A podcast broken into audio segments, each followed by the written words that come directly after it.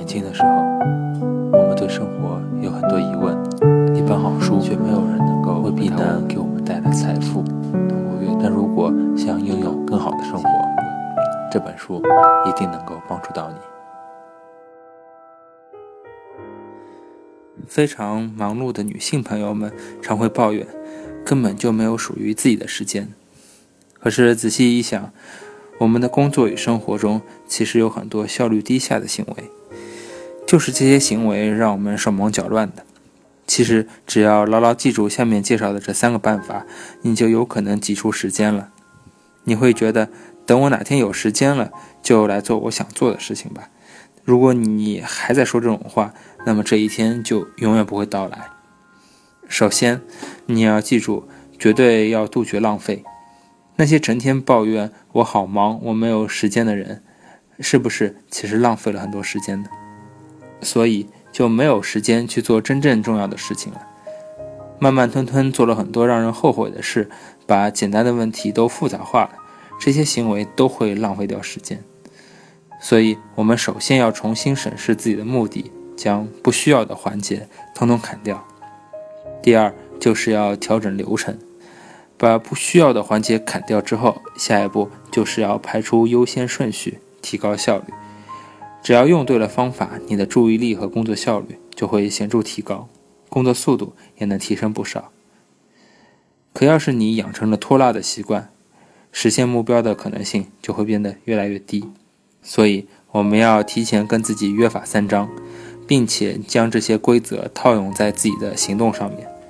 只有这样，才能一鼓作气。趁势而为，最后要认真做好每一件事情。这句话虽然听起来很简单，但是执行起来是很多人做不到的。决定好现在要做哪件事情之后，剩下来的其实就是集中注意力，把这件事情做好。如果你心里同时有很多件事情，这个也想搞，那个也想做，可能到头来恐怕一件事情都做不好。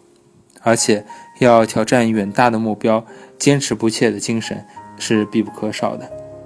正所谓欲速则不达，仔细做好眼前的每一件事情，才是实现目标的真正的捷径。那么我来讲讲怎样杜绝浪费。常有人说，人生也许需要走走弯路，但这仅限于结果不尽如人意，但经验总能派上用场的这种情况。没有人会上赶着去做一件明摆着是浪费时间的事情。人生的时间是有限的，可能的话还是少浪费一点时间为妙。那么，浪费时间的定义是什么呢？请大家扪心自问：你的日常生活中有没有下面这三种情况？一是花时间做了没有太大意义的事情，像玩电脑、玩手机、陪同事吃一顿漫长的午餐。毫无目的的在百货店里面瞎逛，你会觉得我到底在干什么呀？如果你在日常生活中常有这种感觉，那么就要留一点心眼了。当然，磨磨蹭蹭的时光当然也不是全部没有意义的，但是我们必须在心里面做出一个明确的判断：我真的那么想度过这段时间吗？好的磨蹭能让你放松下来，但坏的磨蹭其实会让你更紧张。只会加深你心中的郁闷。第二种就是花时间做跑题的事情。当别人托你做一件事情，你却误会了他的目的，结果只能从头来过的时候，大家其实明明没有那么多要求，你却费尽心思做到了极致，或者迷失了前进的方向，朝了错误的方向越走越远了。要是我们疏忽了确认和准备工作，就会把很多时间浪费在跑题的事情上。无论做什么事情，首先要确认好三点：一是为什么要做，这是目的；二是要做成什么样，这是完成形态；最后是应该用什么手法来做，那是手段。记住这三点，你就不会跑题。第三个问题就是，你可能花时间解决了充满负能量的问题。而且这种情况是最要不得的，因为我们只是在想办法让生活回到正轨而已，没有让这段时间发挥出任何积极的作用。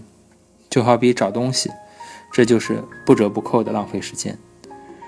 如果这件东西能够立刻找到，那当然皆大欢喜。